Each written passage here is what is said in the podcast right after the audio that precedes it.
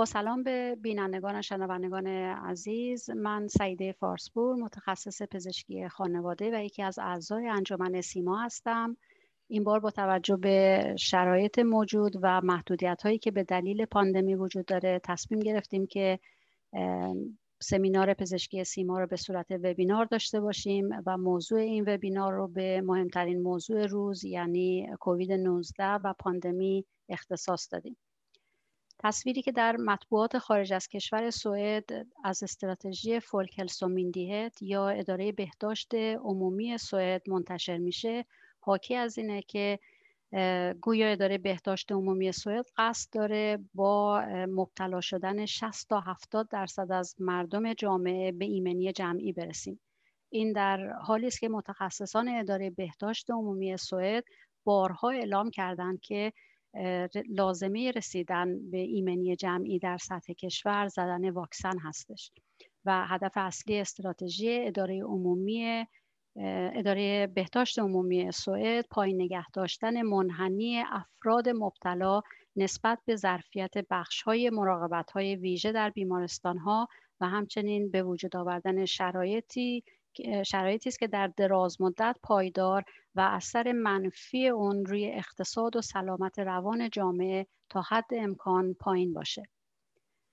میهمانان ما در این وبینار خانم دکتر شیرین پذیره آقای دکتر رضا مبینی و آقای دکتر امید سوفیدیان هستند از میهمانان ما خواهش می‌کنم خودشون رو معرفی کنن. خانم دکتر پذیره؟ با سلام شیرین پذیره هستم متخصص بیماری های داخلی مسئول بخش سروک یا سکته مغزی و بیماری های داخلی تو شهر استرا گوتنبرگ سوئد هستم. تو دوران پندمی بخش ما یکی از بخش در بیمارستان بوده که مسئولیت مراقبت از بیماران کرونایی رو به عهده داشته. متشکرم. آقای دکتر سوفینیا؟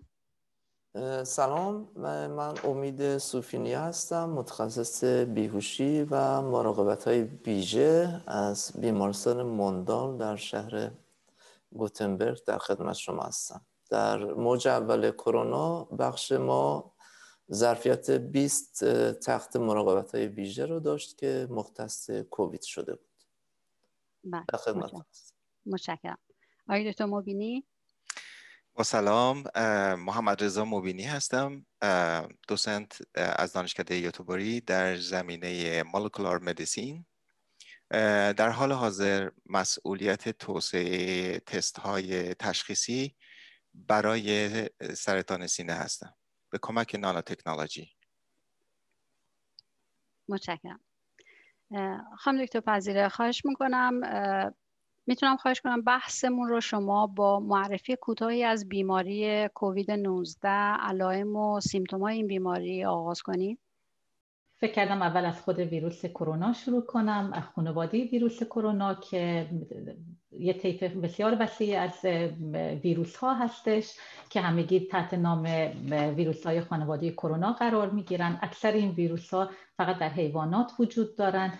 تعداد معدودی حدود هفت نوع از این ویروس ها هستند که می‌تونن به ایران به انسان منتقل بشن و باعث ایجاد بیماری در انسان ها بشن. از بین این باز اکثرا باعث بیماری های خیلی ساده سرماخوردگی های ساده میشن. دو نوع از این ویروس ها هستند که تحت عنوان ویروس های سارس و مرس که می‌تونن بیماری های حاد تنفسی و بعضا خطرناکی رو تو انسان ها ایجاد بکنن. تو اواخر سال 2019 همونطور که همه, همه می‌دونن توی ووهان چین یه نوع از همین ویروس از نوع سارسش تشخیص داده شد که تو انسان ایجاد بیماری می‌کرد.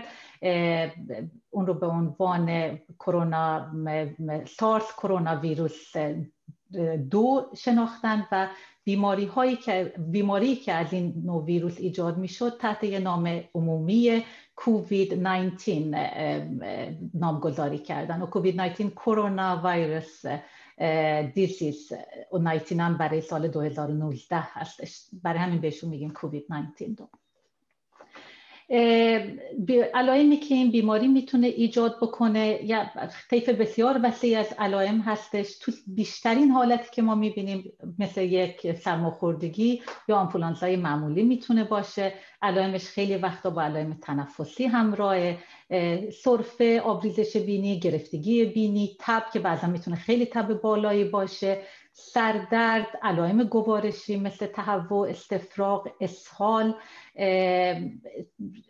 کاهش یا کاملا از بین رفتن حس بویایی و چشایی هستش که نسبت به بقیه ویروس هایی که ما قبلا دیدیم مثل ویروس اینفلوئنزا تو این بیماری خیلی مختص بوده خیلی بیشتر بوده بیماران بسیار زیادی رو با این علامت دیدیم ما.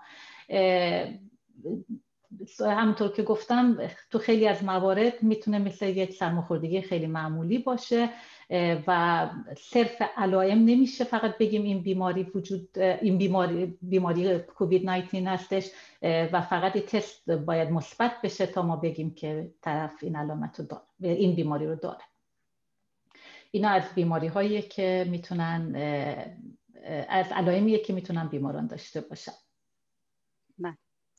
بسته های مختلفی برای تست های تشخیصی کرونا وجود داره. از تست های 15 دقیقه تا تست های بسیار دقیق تر همچون پی سی آر که یک یا چند روز طول می‌کشه تا جواب تست به دست فرد برسه.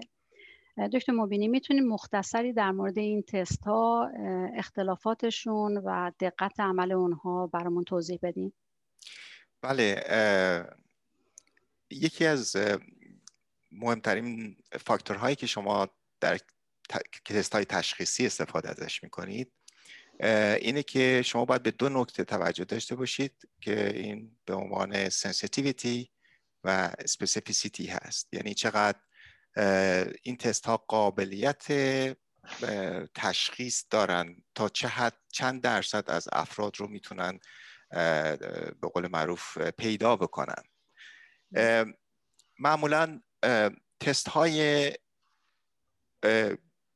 که وجود داره الان برای کرونا رو میشه به دو دسته عمده تقسیم کرد.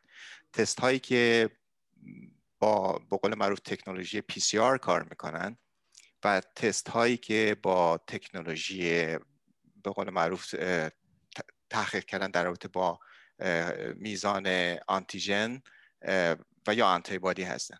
که اینها رو معروف ترینشون یه تستی هست به نام الایزا هستش و در تست های پی سی آر شما ویروس فعال رو دنبالش هستین و به قول معروف نگاه می‌کنید که ببینید که آیا ویروس فعال در بدن مریض وجود داره یا نه در, در بدن شخص وجود داره یا نه.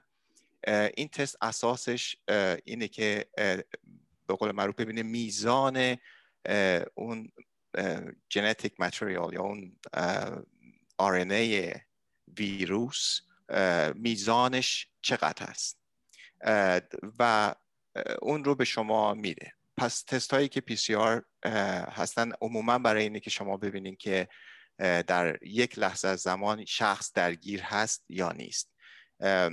تست های دیگه هستن که بعدا شما می‌بینید که آیا می‌تونید که ببینید که آیا واقعا شخصی درگیر مریضی بودی یا نه این تست ها معمولا نگاه می‌کنن به میزان پاتن هایی که سیستم ایمنی بر علیه پروتئین هایی که سطح ویروس کووید رو پوشوندن هست. این انتیبادی ها بر علیه اونها هستن این پاتن ها بر علیه این پروتئین ها هستن و میزان وجود این انتیبادی ها یا پاتن ها نشان دهنده این هست که چقدر ایمنی سیستم ایمنی در این شخص فعال شده و چقدر موفق بوده در خونسا کردن ویروس و در از بین بردن ویروس. پس کلا میشه جمع بندی کنم. دو تا تست داریم. تست هایی که کلا نگاه می‌کنه به اینکه ویروس در یک لحظه در بدن مریض وجود داره یا نه. و دوم اینکه نگاه می‌کنه ببینید که آیا مریض کلا در گذشته درگیری این بیماری بوده یا نه. و مورد مهمی که شما گفتین خیلی جالب بود تست های 15 دقیقه رو صحبت کردیم خب این تست ها مسلما هرچی شما زمان تشخیص رو پایین تر ببرید در جلوگیری از یه پندمیک موفق تر خواهید بود در سطح جامعه در سطح دنیا.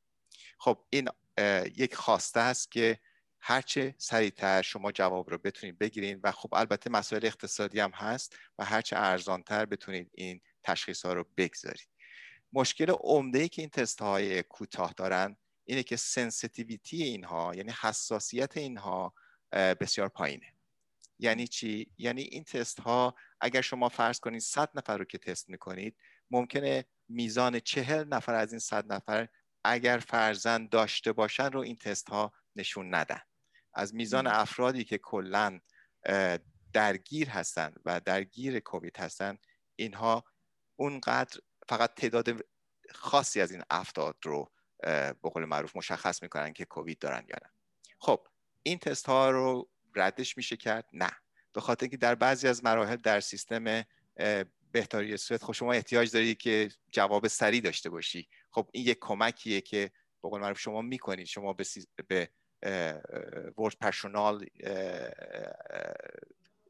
اگر که جواب تست مثبت باشه خب خیلی خیلی خوب هست. به خاطر اینکه این تست ها معمولا به قول معروف specificity بالایی دارن. یعنی اگر نشون میدن که یک شخصی مثبت هست واقعا اون, اون, اون شخص درگیر هست که خب پرسنل بیمارستان می‌تونن پیشگیری رو شروع بکنن. ولی خب این تشخیص ها معمولا احتیاج به افراد کارکشته به قول معروف داره کسانی که بتونن این تست ها رو به طور درست ترجمه بکنن و به این منظور نباشه که یک کسی این تست رو می‌کنه و بعد برای خودش یک ترجمانی می‌ذاره و بر اساس اون ترجمان در جامعه میچرخه. به هر صورت این تست ها بهتر و بهتر دارن میشن و خب مسلما در آینده کمک خواهند کرد. یک مورد دیگه هم که در مورد این تست های 15 دقیقه خیلی مهمه اینه که شرکت های مختلفی همه شروع کردن به ساختن این تست ها بلژیک سنگاپور چین. تستاد کیت های بسیار متفاوتی در بازار هست که خیلی از اینها به در بخور نیستن. پس این خودش لازمه اینه که اگر شما از این تستا یک شخصی یا یک آزمایشگاهی از این تست ها استفاده می‌کنه این تست ها رو با تست های الایزا یک مقایسه انجام بده که مطمئن بشه این تست ها واقعا عملکرد خوبی دارن. بله متشکرم. آیا صحت داره که ابتلا به آنفولانزا امکان مثبت کاذب تست کووید رو بالا می‌بره آقای دکتر؟ ببینید این تست خوب نه. تست هایی که کاملا اینا ولیدیت شده باشن این تست ها واقعا در موردشون تحقیق به طور کامل انجام شده باشه. ببینید شما وقتی یک تستی رو طراحی می‌کنید هدف از این تست اینه که به طور خیلی مشخص و مستقیم بیاد و به شما بگه که آیا یه همچین ویروس خاصی در مریض در شخص وجود داره یا نه. ببینید همونجور که شما نمی‌تونید به قول معروف تست های سال گذشته رو برای تست های امسال آنفلانزا استفاده بکنید. به خاطر اینکه می‌دونید که ویروس ها به خاطر اینکه جهش خیلی زیاد درشون انجام میشه ساختمان پروتئینی که در سطح اینام هست عوض میشه. پس بنابراین اگر یک تستی رو شما استفاده بکنید که این تست به قول معروف بخواد جواب سوال شما که کووید 19 یا کووید یا سارس هست هر کدوم از این رو بتونه تشخیص بده. نباید این تست کراس اکتیویتی داشته باشه با ویروس های دیگه. وگرنه به نظر من این تست تست خوبی نیست. به خاطر که ما همه درگیر ویروس های مختلف در طول عمرمون بودیم. انتیبادی هایی بر علیه اونها داریم پادتن هایی ساختیم و این می‌تونه یک false positivity در نتیجه در آخر به ما یک مثبت بودن کاذب رو بده. پس جواب من اینه که یه تست خوب باید بتونه یک بیماری خاص رو و فقط همون بیماری رو تشخیص بذاره و نه چیز دیگه. بله. آقای دکتر سوفینیا در چه مرحله بیماران نیاز به بستری شدن در بخش مراقبت های ویژه دارند و چه تغییرات و پیشرفتهایی در پروسه استفاده از رسپیراتور برای بیماران کرونایی از ابتدا تا کنون رخ داده؟ خدمتتون ارز کنم اکثریت بیماران کوویدی تا وقتی که دچار تنگی نفس نشن یا دچار کاهش سچوریشن یا هم پولسوکسیمتری خودمون نشن در بیمارستان بستری نمیشن. اگه بیماران این علائم بروز دادن اون وقت در بخش داخلی یا عفونی که مختص کوویده بستری میشن. معمولا تنگی نفس بین 6 تا 7 روز بعد از ظهور اولین علائم ظاهر میشه. و دو سه روز بعد از اون بعد از شروع تنگی نفس خیلی حیاتیه. چرا؟ که اگر مریضی بخواد کارش با آی سی بکشه تو این دو سه روز مشخص میشه که آیا به آی سی خواهد کشید کارش یا نه.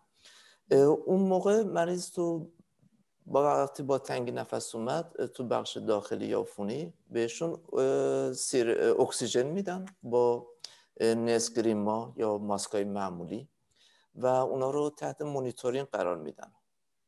گازهای شریانشون رو می‌گیرن یا پوکسشون رو کنترل می‌کنن و هدف ما واسه این بیماران هدفمون اینه که پوکسشون بین 90 تا 96 واقع بشه. و در مورد بیماران کول یا به صورت انگلیسی COPD ما این پوکس هدف رو یه مقدار پایین تر 88 تا 92 در نظر می‌گیریم.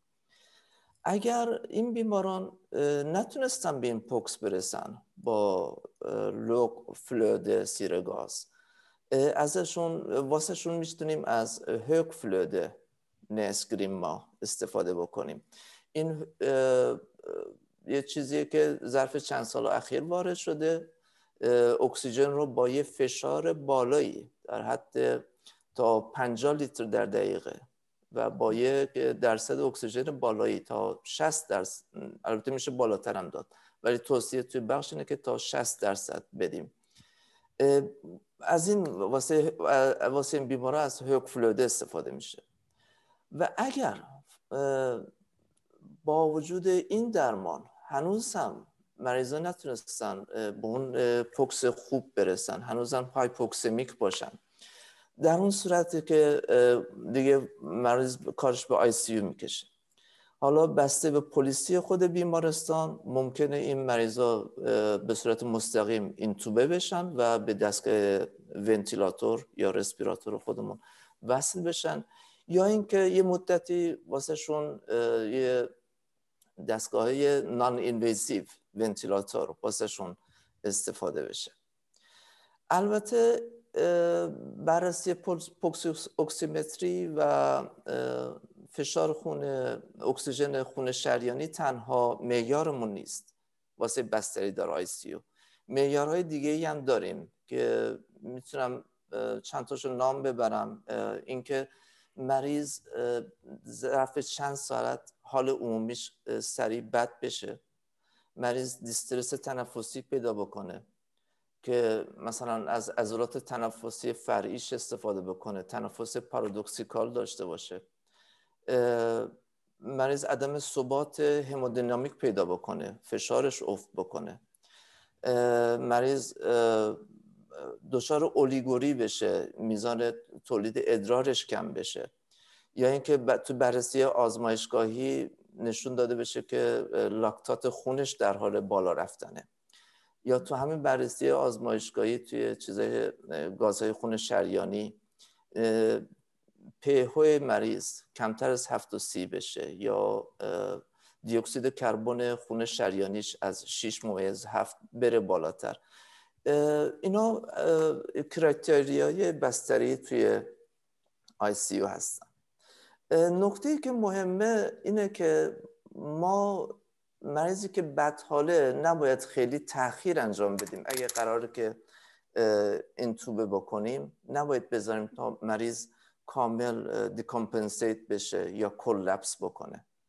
این خطر رو هم واسه مریض بیشتر می‌کنه هم واسه پرسونل اگه بخوام توی setting akut بخوام مریض رو اینتوبه بکنم. این تصمیم گیری باید سریعتر انجام انجام داده بشه. یه نکته دیگه بررسی کسر خون شریانی. فشار اکسیژن خون شریانی نسبت به درصد اکسیژنی که دارن تنفس می‌کنن.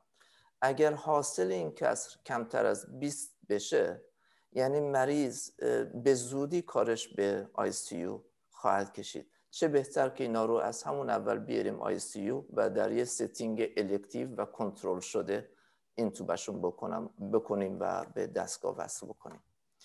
در مورد اینکه چه پیشرفت های تنفسی واسه درمان های تنفسی واسه بیماران کووید رخ داده باید عرض بکنم که پیشرفت خاصی در مراقبت های تنفسی واسه این بیماران, بیماران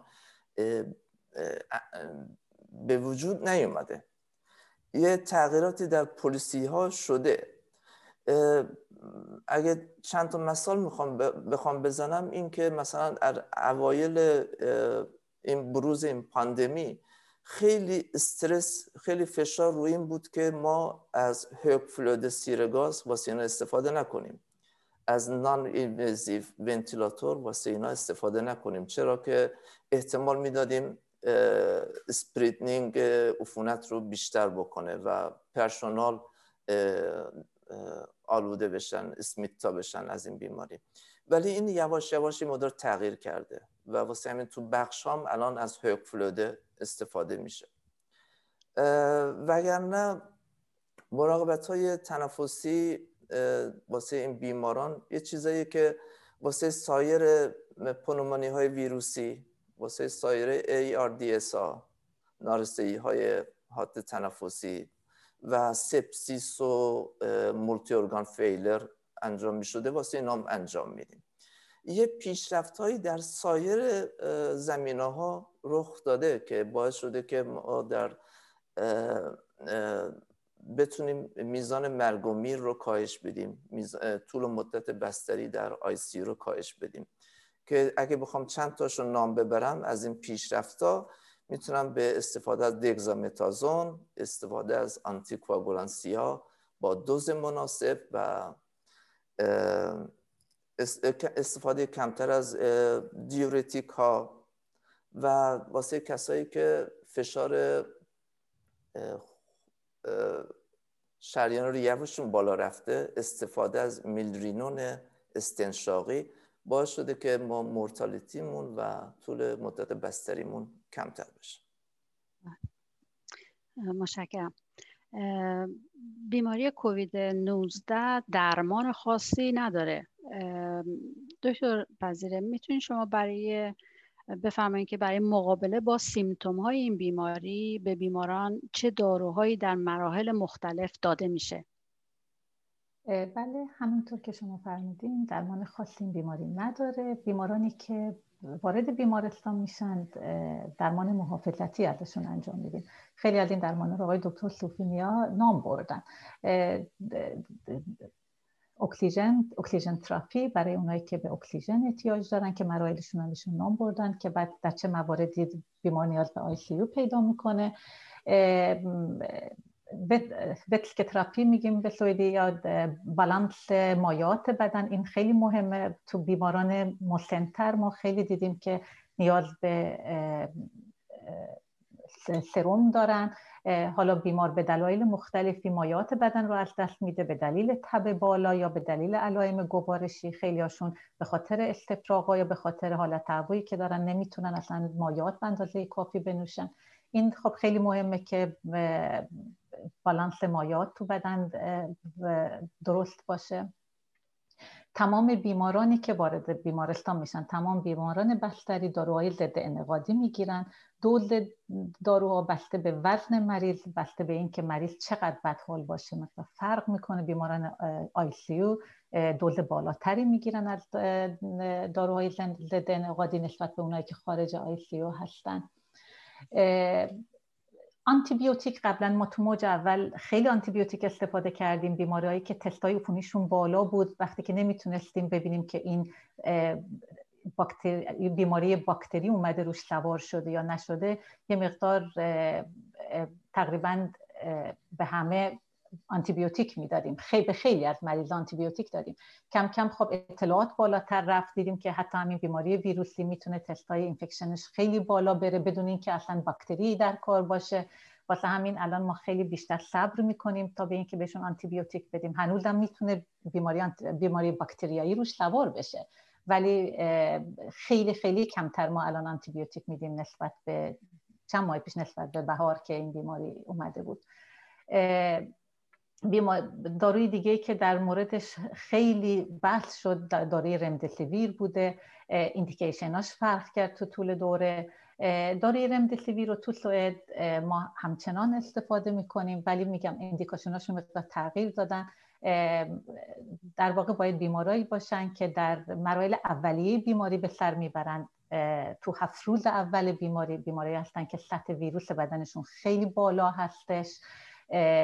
و نیاز به اکسیژن متوسط دارن یعنی از 3 4 لیتر به بالا دارن. ولی نه اونایی که به Optiflow به زیر Optiflow هستن یا توی آی سی هستن. چون اونا دیگه اونا دیگه اینقدر وضعیت ریه‌شون بدتر شده که دیگه هیچ تاثیر خاصی از رمدسیویر نمی‌گیرن. یعنی یه جورایی بگیم خیلی ساده بگیم تو حالت متوسط بیماری هستن.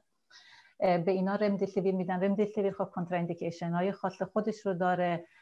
بیمارانی که ضعف شدید سیستم ایمنی دارن بیمارانی که بیماری های شدید کلیوی یا کبدی دارن نمی‌تونن رمدسیویر رو بگیرن. دارویی هستش که میگم در هر صورت باید به معایب و مزایاش فکر کنید قبل از اینکه این دارو رو بدیم. و در هر صورت توی روزهای اول بیماری دیده شده که می‌تونه سیر بهبودی رو سریعتر بکنه. بیماری داروهای دیگه ای بوده که تو جاهای مختلف دنیا خیلی استفاده شده مثل داروی کلوروشین فسفات تو خیلی جاها زیاد استفاده شد که تو تحقیقاتی که تا انجام شده دیده نشد که تاثیر خاصی داشته باشه. و لک مدس ورکت یا سازمان دارویی سوئد اصلا مصرفش رو تو سوئد ممنوع کرده. اگه اشتباه نکنم تو اروپا هم استفاده نمیشه کلا به خاطر عوارض قلبی که ایجاد می‌کنه. داروی دیگه ای که خیلی راجع بهش باز صحبت شده تو جای مختلف استفاده کردن داروی اسیترومیسین یا اسیترومکس بوده که اونم تو کشورهای زیادی می‌دونم راجبش استفاده کردن تبلیغات وسیع براش شده بوده. اونم تو تحقیقات اگه اشتباه نکنم یه تحقیق بزرگی توی مکزیک انجام شد راجع به این دارو که اونجا هیچ اثر مثبتی ندیدن. توی سوئد هیچ وقت اصلا درمانش توصیه نشده بود. ولی کلا من فکر می‌کنم خیلی کشورها دیگه دست نگه داشتن از ادامه همچین دارویی. داروهای دیگه هستش که در حال بررسی هستش. تحقیقات همچنان ادامه داره. می‌دونم که یه سری داروهای سری نتایجی داده ولی هیچ کدوم در این حدی نبوده که اداره بهداشت اینجا یا کلا سازمان بهداشت اینجا بیاد توصیه بکنه تو مراحل بالینی بخواد ازش استفاده بشه. همچنان تو مرحله تحقیق هستش. بله. برای من همین الان چند تا سوالی که مطرح شد با توجه به مطالبی که عنوان کردید یکی در مورد همین داروی آسیتروماکس آنتیبیوتیک هستش. اگر آسیتروماکس اینجا استفاده نمیشه چه آنتیبیوتیک هایی رو ما برای بیمارانمون اینجا استفاده می‌کنیم؟ و یه سوال باز در همین زمینه این که خیلی سخته چون فاکتورهای در واقع عفونی مثل CRP و اینا تو بیماران کوویدی بالاست. چه وسیله تشخیصی شما دارید تو بیمارستان برای اینکه تشخیص بدین که عفونت باکتریایی اضافه شده به عفونت کووید و کیسیه که نیاز به درمان با آنتیبیوتیک داره بیمار. اول راجع به آنتیبیوتیک پرسیدین آنتیبیوتیک هایی که توی همچنان که گفتم ما هنوز نمی‌دونیم در واقع چقدر باکتری سوار میشه تو این بیماری. تو خیلی از موارد وقتی هم عکس ریه می‌گیرین یا سی اسکن ریه که می‌کنین اینا فقط تغییرات کرونا رو می‌بینن توی اینفلامیشن خیلی وسیعی که ایجاد شده. اونجا هم خیلی سخته که تفاوت یه عفونت باکتریایی رو از یه عفونت ویروسی بخواین تشخیص بدین. بعضی وقتا وقتی که توی سیتی اسکن ریه یا توی عکس ریه اونا یه لوب از ریه رو می‌بینن که درگیر شده اونجا خیلی راحت تر بگن که okay اینجا حالا یه عفونت ثانویه سوار شده. در غیر این صورت فقط اینه که ببینیم سیر, ب... سیر بیماری به چه مرحله داره پیش میره. اگه در هر صورت بخوایم آنتیبیوتیک یعنی تصمیم برقرار به شروع آنتیبیوتیک باشه ما سفوتاکسیم رو استفاده می‌کنیم از خانواده سفتریاکسون ها. سفوتاکسیم رو استفاده می‌کنیم. خیلی وقتا پیپتاز نمی‌دونم حالا معادلش چی میشه تو کشورهای دیگه. آقای دکتر سوپینیا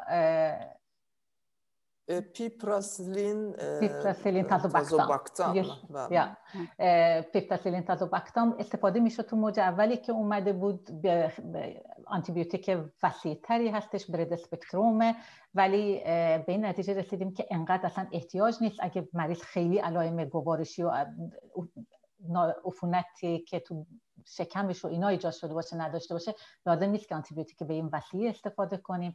سفتریاکسون باید کافی باشه سفوتاکسین باید کافی باشه. بعد شما سوال کردین که چطور تشخیص میدیم که این دچار عفونت ثانویه شده یا نشده؟ واقعیتش رو بخوام بگم خیلی مشکله چون خیلی مریض ها تبه بالا می‌کنن همچنان. تست های عفونیشون بالا میره.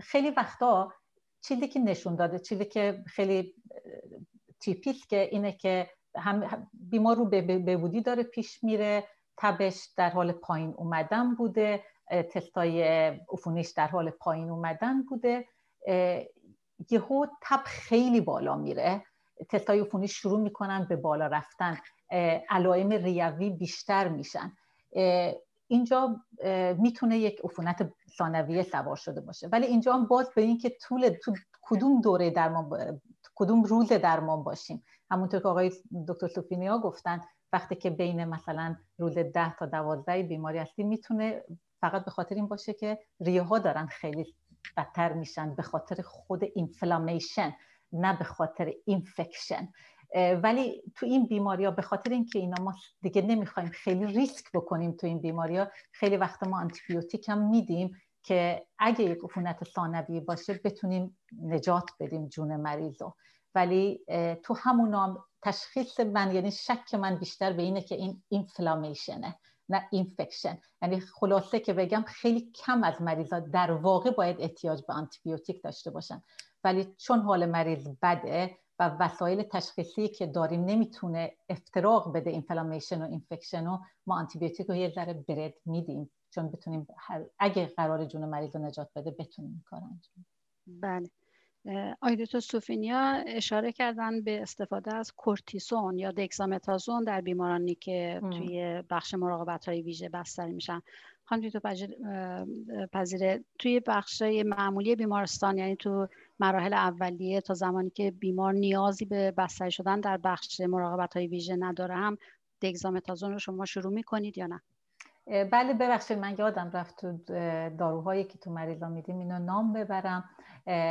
البته دگزامتازون دقیقا یادم نیست ولی تو اواخر بهار بود که تحقیق بریتیش بود که اومد. که تاثیر خیلی خوبی داشت تو مریضایی که احتیاج به اکسیژن داشتن. مریضای معمولی رو ما نمیدیم.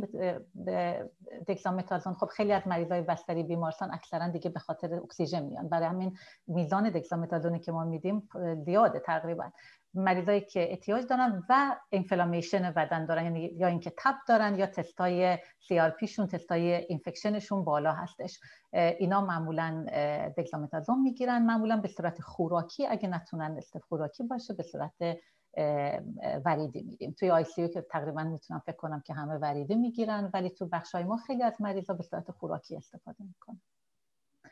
و اضافه کنم که خیلی وقتا ما معمولا اومپراسول میدیم دارویی که بتونه معده رو یه ذره محافظت بکنه به خاطر اینکه کورتیسون می‌تونه به آسیب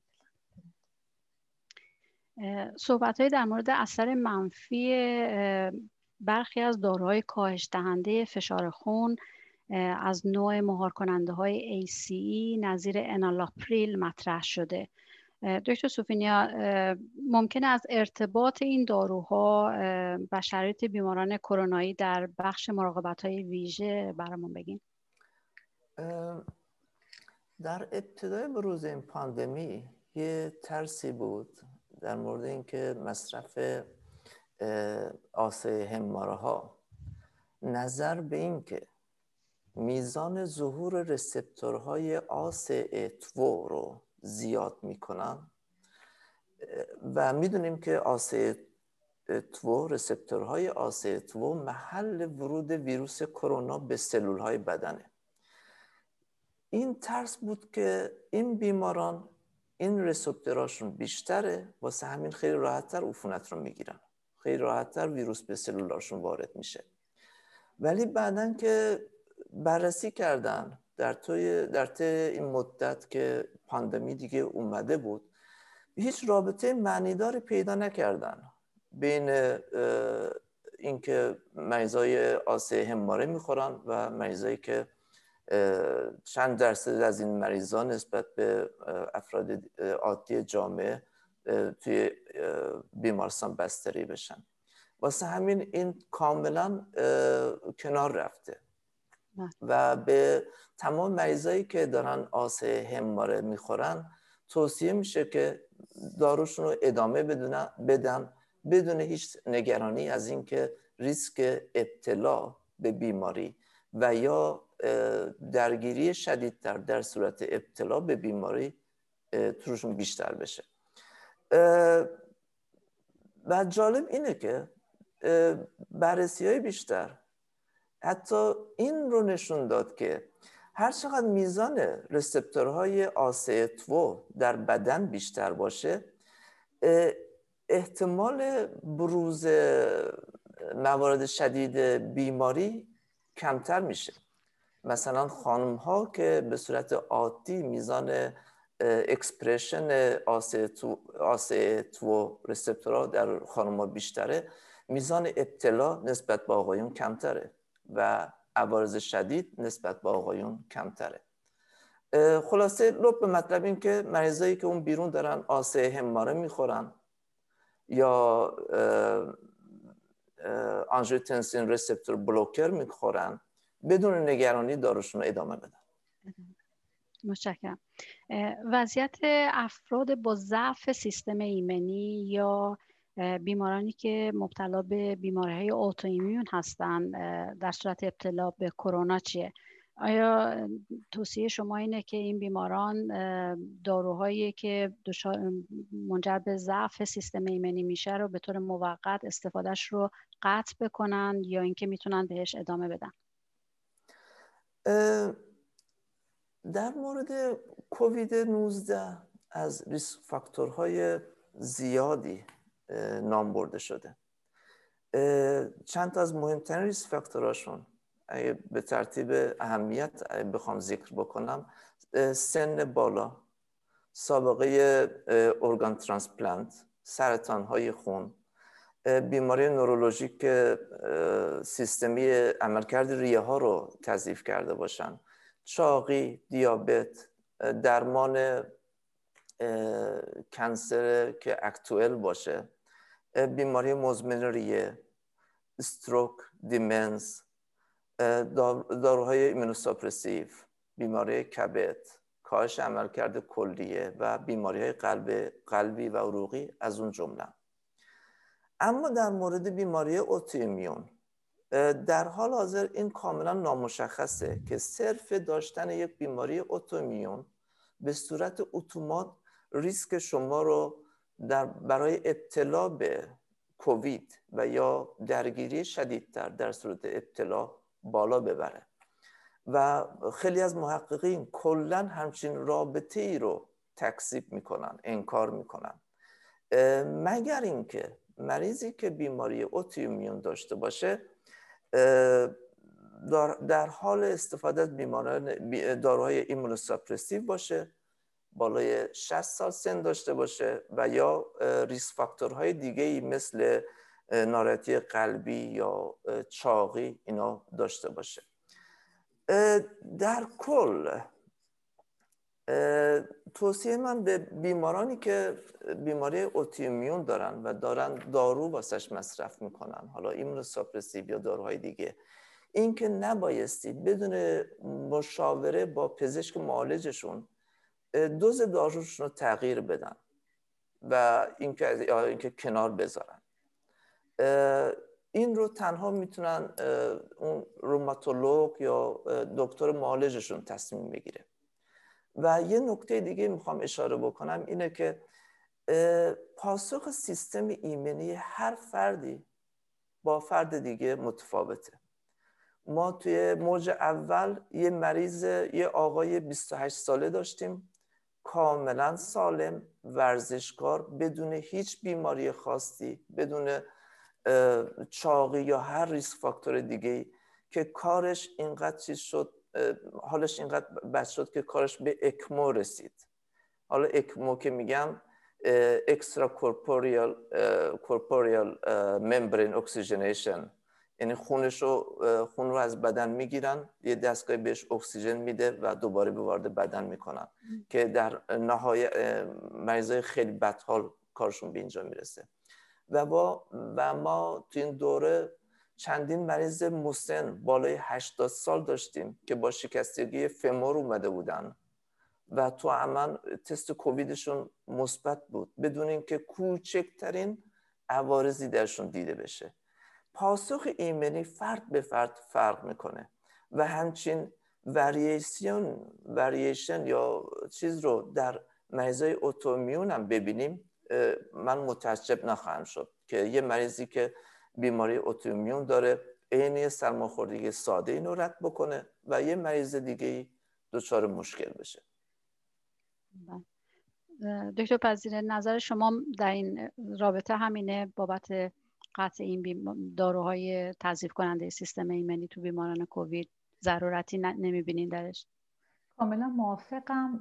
تو بیمارانی که داشتن داروهای بسیار خاصی استفاده می‌کردن ما معمولا با دکتر خودشون تو تو همون زمینه تخصصشون معمولا مشاوره می‌کردیم. تو بعضی موارد وقتی حال مریض رو به بدتری می‌رفت خب دارو رو معمولا پاوس دادن موقعی که می‌شد پاوس داد. پاوس دادیم. ولی کاملا موافقم. خیلی ایندیویدوال یا شخصی هستش واکنش هر بدنی و به صورت کلی لزومی نبوده که همه رو بخوان کنار بزنن و مخصوصا اینکه خیلی تحقیقی راجع به این زمینه وجود نداره. کاملا موافقم که خیلی ایندیویدوال یعنی شخصی باید با هر, هر مریضی رو جداگونه بررسی کرد که احتیاج داره به داروش ادامه بده ضررها و سودش رو با هم سنجید در اون در اون, در اون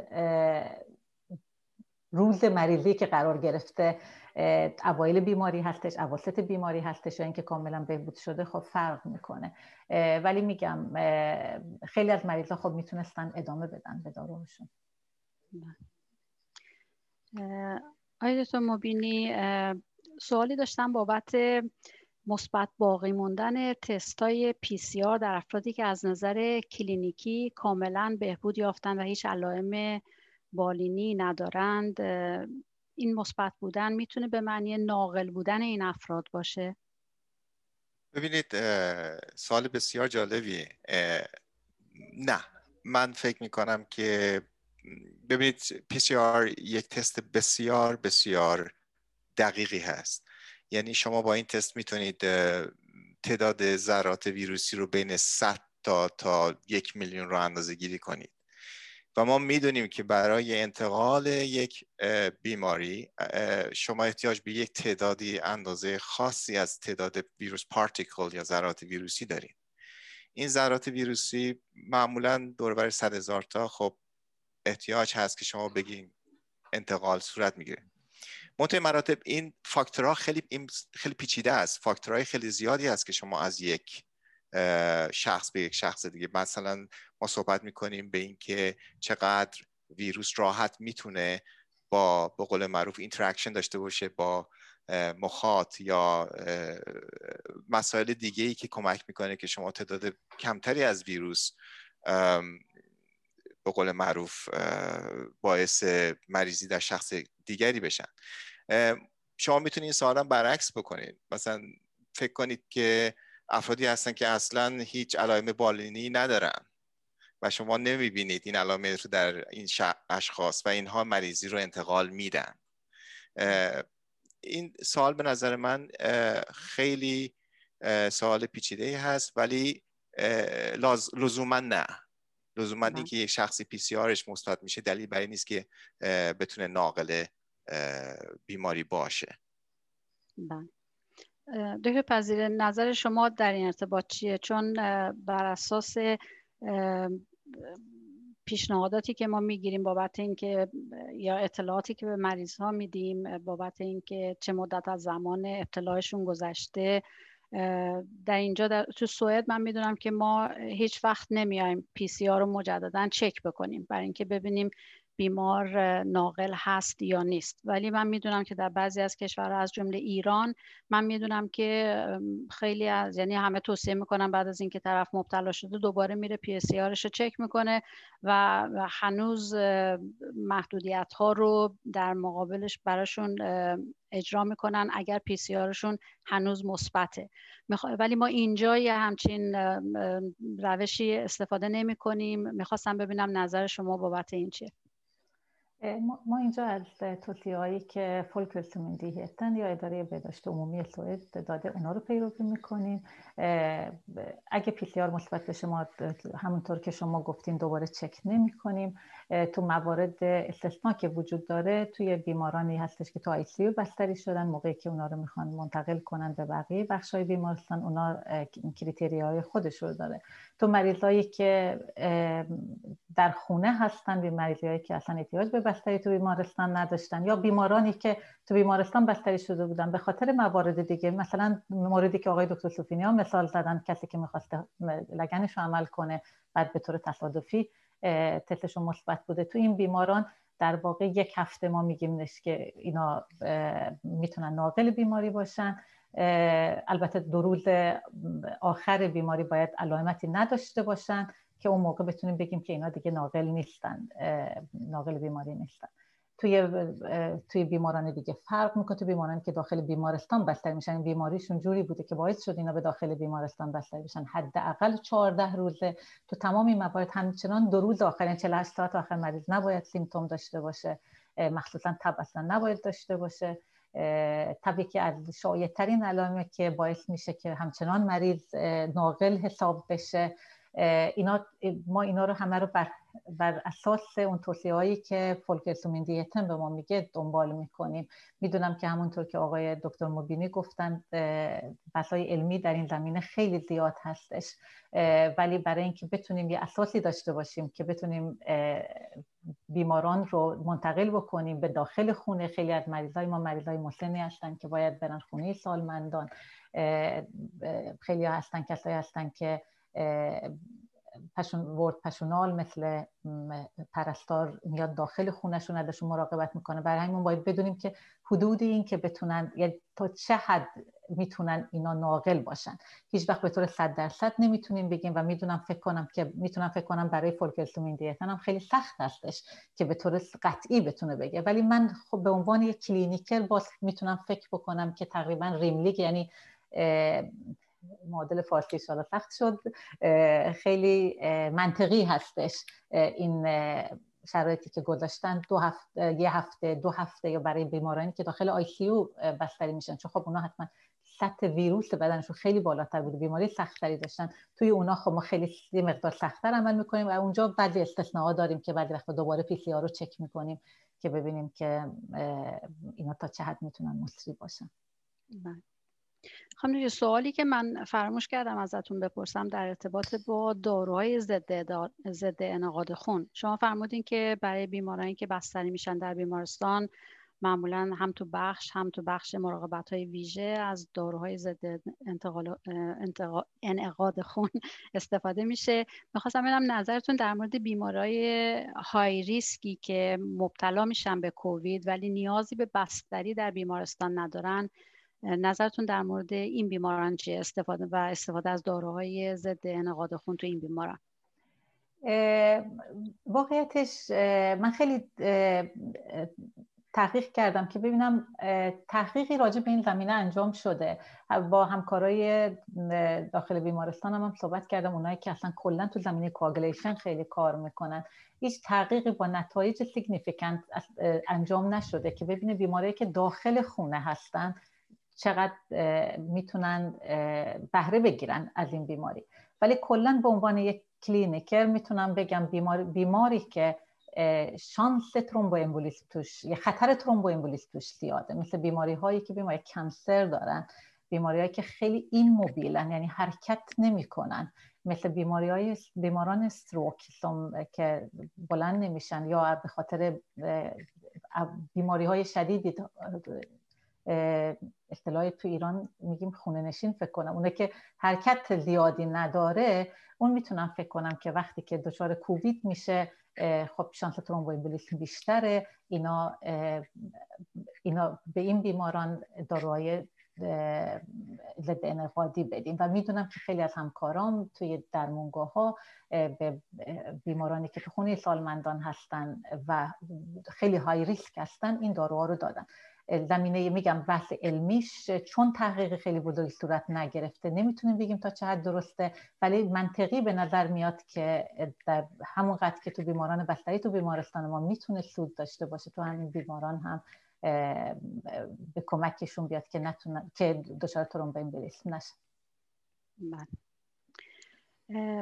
مطالعات بسیاری در زمینه واکسن کرونا در حال انجام هستش و تعدادی از اونها به مرحله فاز سه تحقیقات خودشون رسیدن. می‌دونیم که تا چند, چند تا از این واکسن ها به زودی برای عموم هم استفاده میشن. آقای دکتر مبینی می‌تونین کمی در مورد واکسن هایی که فاز سه رو با موفقیت پشت سر گذاشتن توضیح بدین؟ بله اجازه بدیم برای شنوندگان بینندگان عزیز من یک کمی توضیح بدم در مرحله اول راجع به این طرق مختلفی که الان وجود داره برای واکسن شدن.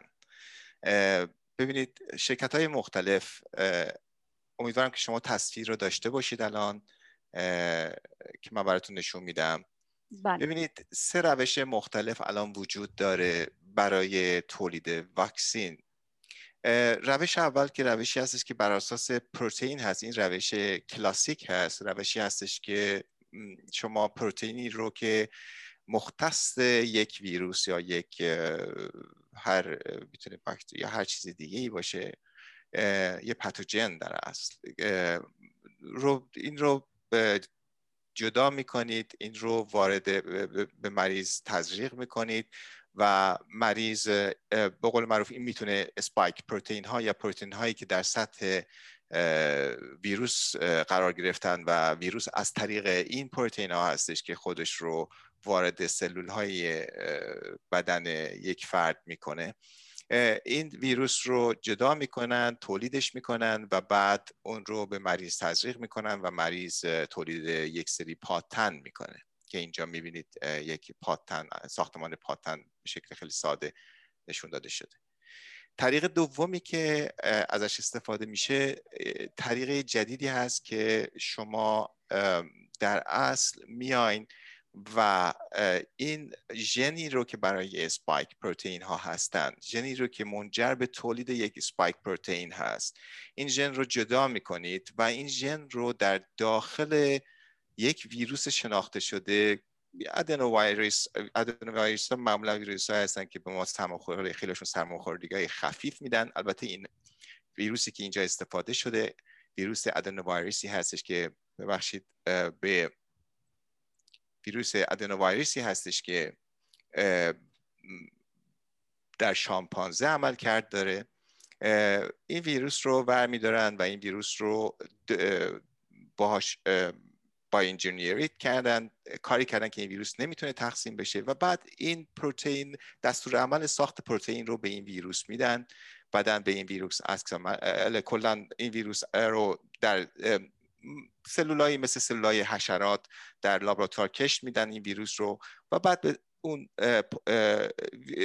ویروسی که کلا ساخته شده این رو به بدن تزریق می‌کنن. و بعد وقتی این ویروس وارد ادنوویروس پارتیکل وارد بدن میشه این به قول معروف مثل ویروس معمولی عمل می‌کنه تولید در داخل بدن تولید پروتئین های سطحی رو سطح اون ویروس رو انجام میده و بعد خود بدن به اون عکس عمل میده.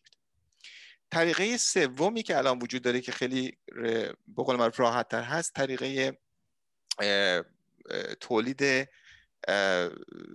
به قول معروف واکسین کردن به طریقه تزریق mRNA هست. mRNA یا RNA پیغامبر یک RNA هست که دستور عمل تولید یک پروتئین رو داره. به خصوص در اینجا فرضاً شما فکر کنید در این RNA دستور عمل تولید اسپایک پروتئین های سطح ویروسی رو داره. اینو جداش کردن و بعد این رو با یک قشای لیپیدی پوشوندن. این mRNA و به همراه قشای پروتئینیش این رو تزریق می‌کنن به مریض مریض رو واکسن می‌کنن. این mRNA به داخل سلول ها میاد و در اونجا تبدیل دستور عمل تولید پروتئین رو میده. پروتئین تشکیل میشه و به سیستم ایمنی نشون داده میشه در بدن و بعد بدن عکس عمل نشون میده که در هر سه نوع اینها این واکسن ها منجر به تولید پاتن ها میشن که این پاتن ها دو تا نقش اساسی دارن.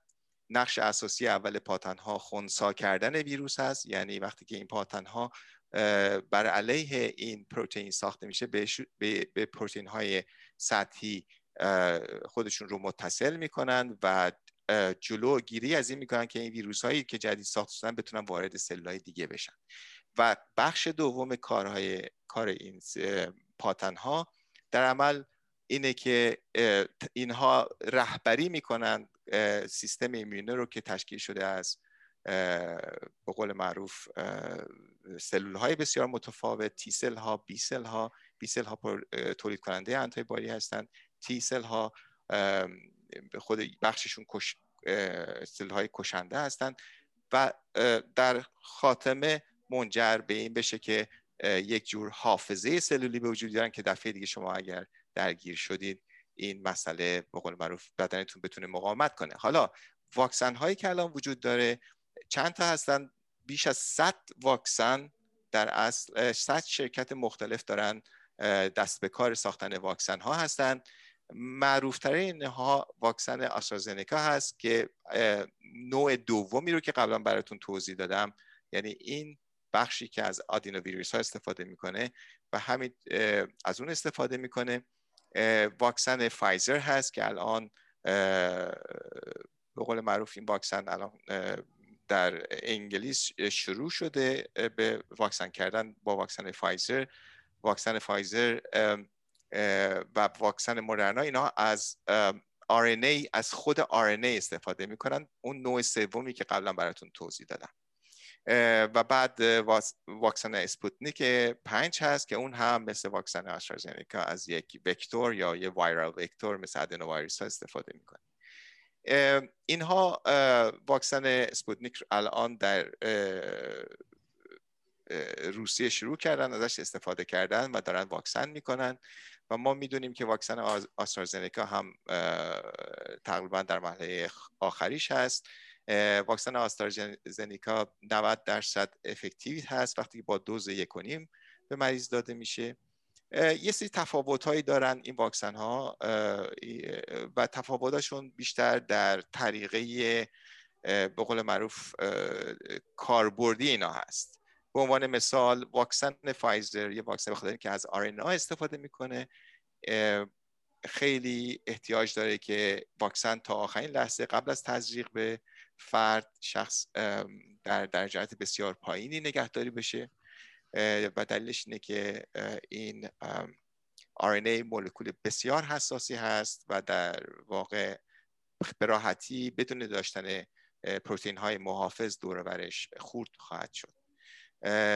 ولی واکسن آسترازنیکا خب مسلما واکسن خیلی به قول معروف پایدارتری هست استیبل تری هست و, و میشه اون رو در درجه حرارت معمولی هم نگه داشت. در خاطر جمع کرده باشم بله واکسن های سه یا چهار پنج تا واکسن خوب در راه هست که اینها در فاز سه جواب خوب دادن و فاز سه فازی هستش که دیگه شما واکسن رو در سطح در تعداد بیشتری از افراد تست می‌کنید. و این فاز برای واکسن فایزر به عنوان مثال واکسن فایزر رو بیش از 40 هزار نفر تست کردن و نتایج رو جمع بندی کردن و بله خبر بسیار خوشیه که این واکسن ها در راه هستن. تو تصویری که نشون دادید در مورد efficacy واکسن آسترازنیکا بود 62 تا 90 درصد اگه اشتباه نکنم. بله. علت اینکه 62 تا 90 درصد خیلی اختلافه. این بله بله. این دلیلش اینه که ببینید یه واکسن مقایسه بخوایم بکنیم با واکسن های آنفلانزا بگم واکسن های آنفلانزا هر ساله که اینا تزریق میشن اینا درصد زیاد بالایی ندارن. منتها چون الان علاقه به دانش در مورد واکسن کووید بسیار بالا هست. خب الان توقعات هم خیلی بالاتر هست. دلیلش فکر اینه که واکسن آسترازنیکا رو اول شروع کردن با یک دوز خاصی. و بعد گفتن که خب 62 درصد efficiency میده. efficiency یعنی اینکه اون نتیجه خاصی رو که شما دنبالش هستین. یعنی در از فعال کردن immune system سیستم ایمنی برای تولید به قول معروف اولا ما بخش از این سیستم ایمنی رو بهش میگیم adaptive immune response که این adaptive response درگیر می‌کنه سلولای بسیار متفاوتی رو در سیستم ایمنی و به خصوص به قول معروف antibody ساخت antibody پادتن ها رو و در خاتمه تولید حافظه. یعنی چی؟ یعنی شما در دراز مدت. اگر دوباره به این مریضی درگیر شدی شما بتونید دوباره سلولای تولید کننده antibody رو به راحتی و به سرعت فعالش بکنید. خب این داستان به, این صورتی که شما دنبال این هستید که به این نتیجه برسید. منظور از این effective بودن یه واکسن اینه که شما در 90 درصد به قول معروف افرادی که این واکسن رو بهشون تزریق می‌کنید می‌تونید یه همچین effect ی رو تولید بکنید به وجود بیارید. و دلیلش تفاوتش اینه واکسن فایزر for example 95 درصد افیشنسی داره. و خب مسلمان خیلی از واکسن ها که اصلا کار نکردن از دور خارج شدن گفتم صد بیش از 100 140 خورده شرکت در دنیا دارن در حال تهیه واکسن هستن برای این مسئله. سوالای زیادی در مورد واکسن کرونا مطرحه. از جمله این سوالات اینه که آیا کسایی که کرونا گرفتن و خوب شدن هم باید واکسن بزنن؟ یا اینکه این واکسن ها انتظار میره چه مدت مسئولیت بدن و آیا اینها مثل واکسن آنفلانزا لازمه که هر سال تزریق بشن؟ ببینید کلا در مورد واکسن کردن اینه که واکسن برای هر ویروس خاصی نه تنها فقط یک گروه از ویروس بلکه هر ویروس هر سالی شما یک واکسن خاصی استفاده می‌کنید و دلیلش اینه که قبلا توضیح دادم خدمتون این واکسن ها ویروس های ویروس ها خیلی جهش درشون اتفاق میفته به سرعت اتفاق میفته یکی از دلایلی که در اصل در خیلی از کشورها سعی می‌کنن که جلوی یک پندمیک رو بگیرن که اینی که هرچی تعداد افرادی که به همدیگه بیماری رو انتقال میدن زیادتر بشه خب مسلما شانس جهش پیدا کردن هم بالاتر میره. پس و این اگر شما یه واکسنی رو در بقول معروف یه جنریشن خاصی به وجود آوردید این ممکنه در خاتمه به یک نوع دیگه عمل کرد نداشته باشه. پس ببینید این واکسنی که شما واکسن هایی که برای کووید یک سری سوالی که کردید افرادی که گرفتن معمولا نه. چون شما وقتی شما یه بیماری رو گرفتین و از توش رد شدین و خب مسلما یه ایمنی براش ایجاد کردین. یعنی بدن شما این خود اصل واکسین کردن یعنی انگار شما مریضی رو دارید می‌گیرید منتها تحت یک کنترل. بله. ویروس نمی‌تونه به اون شدت خودشو ویروس ضعیف شده است نمی‌تونه خودشو تقسیم بکنه این شانس رو به سیستم ایمنی می‌دید که بهش یک عکس عمل نشون بده و تولید ایمنی و حافظه بکنه ویروس رو بتونه یاد, یاد بگیره چجوری این ویروس رو خونساش می‌کنه. اما وقتی که شما در کلا در عمل وقتی شما یه بیماری درگیر شدید دیگه لازم نیستش که این فکر کنید خب شما مسئولیت رو در مقابل اون بیماری پیدا کردید. ولی خب همینطور که می‌دونید بیماری های مختلف ویروس های مختلف مسئولیتش که در شما وجود میاد یه طول عمری داره. برای همین بعضی بیماری ها رو میگن که خب شما یه واکسنش رو وقتی بچگی می‌زنید برای همه عمرتون مسئول هستید. ولی یه بیماری, یه بیماری رو میگن که نه باید بعد از ده سال دیگه یه واکسن دوباره بزنید. در مورد بیماری کووید نمی‌دونیم ما این داستان چی هست. ما هنوز این, این ویروس خیلی پیچیده ای هست. به عنوان مثال یه تحقیقی در انگلستان انجام شد که اینا دیدن درصد خیلی زیادی از افرادی که بیماری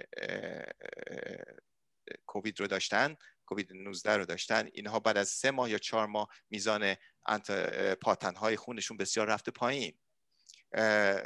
و خب البته این دلیل بر این نمیشه که شما ایمنی به وجود نیاوردی به خاطر که ایمنی بخشش سلول ایمنی سلولی هست و بخشش بی ایمنی به توسط پاتن ها و سایتوکاین ها هستش. پس ولی کلا اینه که جواب ساده به این سوال وجود نداره ولی معمولا نه. شما احتیاجی نداری وقتی یه بیماری رو گرفتین بخواین دوباره واکسنش هم بزنید. فاز چهار احتیاج هست تا ما ببینیم که دانشمون در مورد ویروس کووید و واکسن کردن بر علیه ویروس کووید خیلی بالاتر بره و بتونیم بفهمیمش. بله. در مورد جهش ویروس ها صحبت کردین. آیا این واکسن ها در برابر ویروس کرونایی که در مینک جهش یافته هم مسئولیت ایجاد می‌کنن؟ ببینید الزاما نه. به خاطر اینکه شما وقتی که ببینید بسی داره تا جهش کجا اتفاق بیفته. در چه ساختمانی در چه بخشی از اتفاق بیفته؟ آیا جهش اینقدر در هست در بخشی از این سپایک پروتئین ها اتفاق افتاده که ساختمانش رو به قدری تغییر داده که پاتن ها دیگه اونو نمی‌شناسن؟ خب ببینید وقتی پاتن ها رو دیگه نشناسنش دیگه نمی‌تونن خونساش بکنن. چون نمی‌تونن بهش متصل بشن یا. باهاش ریاکشن انجام بدن. مثل یک کلید میمونه. مثل شما فکر کنید شما یه قفل داریم و یک کلید. بله. ببینید شما وقتی که یکی از این دونه ها و شونه های کلید رو یه ذره پالا پایین بکنید دیگه کلیدتون در اون در رو نمی‌تونه واز بکنه. تغییرات جهشی هم بستگی داره در کجا اتفاق میفته اگر در جای حساسی اتفاق بیفته که یک شخص یه سیستم ایمنی یا یه واکسنی تولید پاتنهایی برای اون کرده که به قول معروف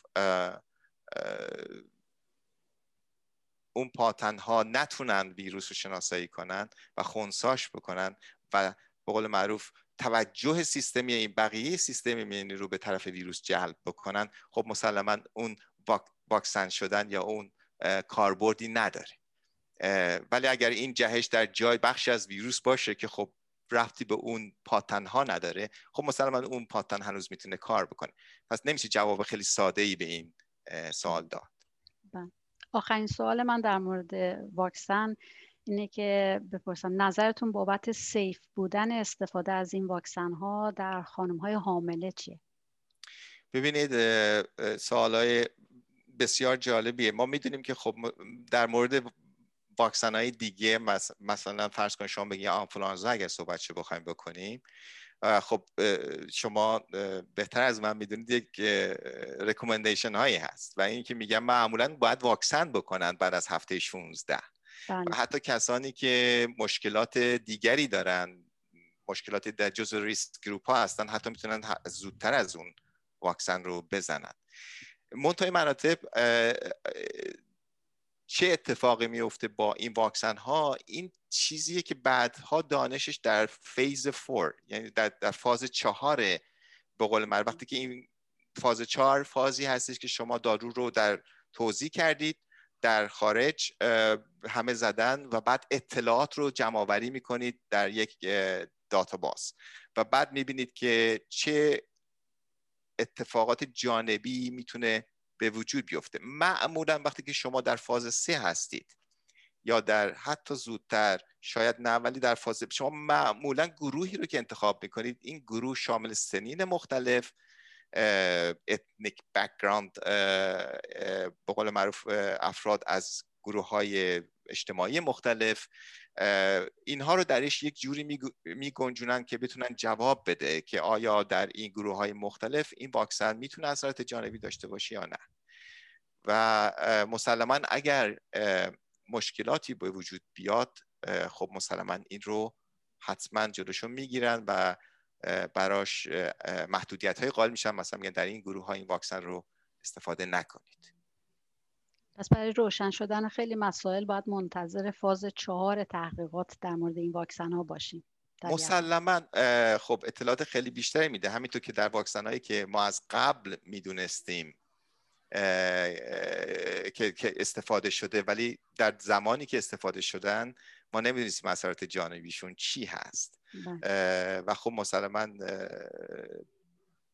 بدشانسی برای خیلی اتفاق افتاده که خب اون افراد خاص به اون یک جور مریضی یا یک اثرات جانبی درشون به وجود اومده و این رو نمیشه پیش بینی کرد. بله. البته باز میگم بهتون که واکسن فایزر مثلا روی چل هزار نفر تست شده تا حالا و خب هرچی تعداد آمار در مرحله سه بالاتر باشه خب مسلما سیفتی یا امن بودن واکسن هم مسلما بهتر میشه راجبش قضاوت کرد. متشکرم. در پایان بحثمون می‌خوام از مهمانانمون خواهش کنم که در مورد تجربه شخصی خودشون از دوران پاندمی برامون تعریف کنن و آیا توصیه‌ای برای بینندگان و شنوندگانمون دارن؟ خانم دکتر پذیره شما می‌تونید شروع کنید حالا تجربه شخصی که تجربه خیلی داریم ولی نمی‌دونم چقدر حالا اینترسانته که اینجا در موردش بگم. توصیه که می‌خوام بکنم اینه که مردم اعتماد کنن به توصیه هایی که فولکلسومندیهتن می‌کنه اداره بهداشت عمومی سوئد می‌کنه چون در, هر صورت بیشترین گروه اکسپرت متخصص اونجا جمع شدن. می‌تونه توصیات تغییر بکنه. می‌تونم فکر کنم که باعث شده که مردم بعضی وقتا اعتمادشون کم بشه. بگن که میگن که چرا توصیات تغییر می‌کنه؟ چرا حرفای ضد و نقیض می‌زنن؟ در هر صورت این بیماری جدیدی بوده. دانشها اول خیلی کم بوده. دانشها همینطور آپ تو دیت میشه. اطلاعات تغییر می‌کنه. در هر صورت باز ما یه اداره داریم که افراد متخصصی اونجا جمع شدن بدون اینکه اهداف politic داشته باشن اهداف سیاسی داشته باشن فقط هدفشون اینه که سعی بکنند که جامعه از شر این ویروس نجات پیدا بکنه. این توصیه که من در واقع شدیدن و دوستانه از همه تقاضا دارم همه اینایی که تو سوئد زندگی می‌کنن و کسایی که در خارج سوئد هستن با اون توصیه که تو کشورشون میشه انجام بدن و آرزو می‌کنم که هرچه زودتر ما بتونیم واقعا از شر این بیماری نجات پیدا بکنیم که مردم بتونن زندگی عادی خودشون رو داشته باشن. این توصیه منه. متشکرم. آقای دکتر سوفینیا شما با توجه به اینکه تو بخش مراقبت های ویژم فعالیت داشتین تو این مدت با بیماران کرونایی که شرایط سختی داشتن مواجه بودین؟ تجربه شخصی خاصی دارین از این مدت که می‌خواین با ما در میون بذارین؟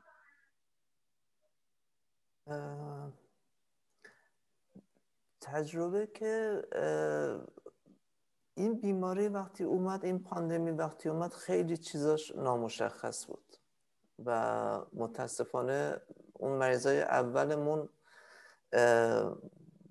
ما سیر فیزیوپاتولوژیک بیماری رو نمی‌دونستیم و یه مدار مورتالیتی ریتمون اوایل بالاتر بود. ولی به مرور زمان ما خیلی چیزا یاد گرفتیم. و تونستیم یه مدار چیز درمانی رو بهتر بکنیم و نتایج بهتری بگیریم. و یه اینکه به صورت پاندمی اومد خودش یک استرسی رو هم به جامعه هم به بیمارستان ها به پرسنل و کادر درمان وارد کرد. به عنوان مثال بیمارستان ما که معمولا پنج تخت آی سی داشت ظرف یکی دو هفته این میزان رو به 20 تخت آی سی رسوند. و واقعا این بسیج نیروها جابجایی نیروها آموزش سریعشون تهیه کردن امکانات همشون یه تجربه خیلی بزرگ بود و نمی‌دونم از اون طرف تنها تجربه که می‌تونم بگم اینه که خیلی پیشگیری این بیماری خیلی راحت تر از درمانشه. خیلی خیلی راحت تر از درمانشه. مثل خام دکتر بندم توصیه می‌کنم که به تمام های سازمان های بهداشتی سوئد گوش بدن اونا رو انجام بدن. خصوصا از رفتن به مراکز تجمع مراکز خرید. خریدای بیهوده حالا یول چیزه. از اینا جلوگیری بکنن از مسافرت های بدون ضرورت پیشگیری بکنن. پیشگیری از این بیماری ساده تر از درمانشه و خیلی خیلی ساده تر از درمانشه. بله متشکرم. آیا شما بینی؟ شما چیزی می‌خواین؟ آره، ببینید معمولا تولید یه واکسن. سه تا پنج سال طول می‌کشه. این کار ساده ای نیست. اما در مورد واکسن کرونا شما فکر کنید ببینید ما آپریل تقریبا به اوجش رسید واکسن کرونا.